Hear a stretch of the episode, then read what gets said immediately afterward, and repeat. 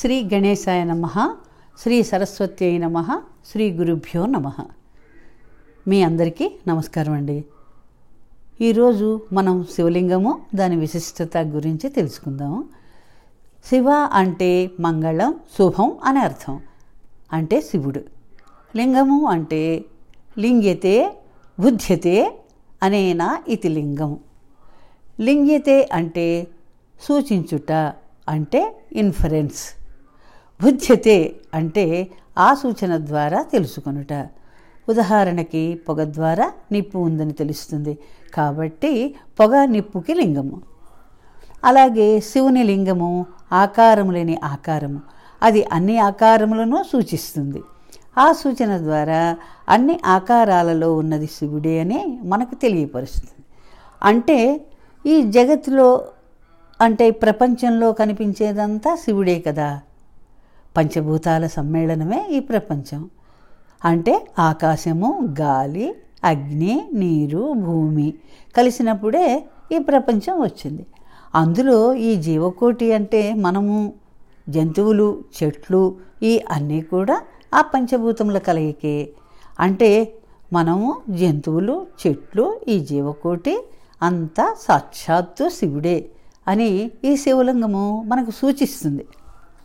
ఈ విషయమే తైత్తరీయ ఉపనిషత్తులో ప్రస్తావించబడింది.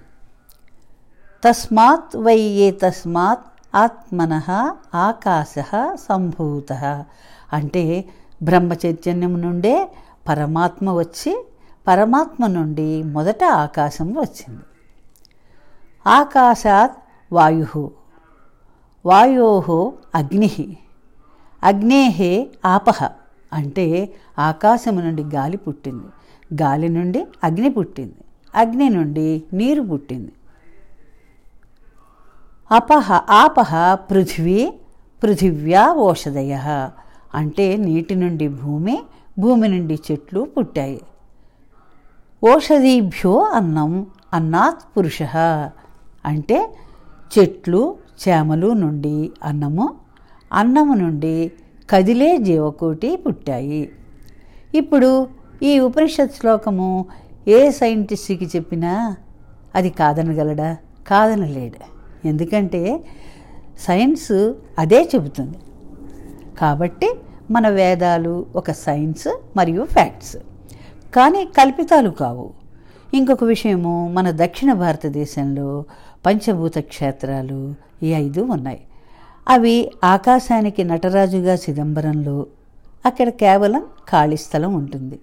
అది ఆకాశానికి ప్రతిరూపం. అందుకే చిదంబర రహస్యం అంటారు.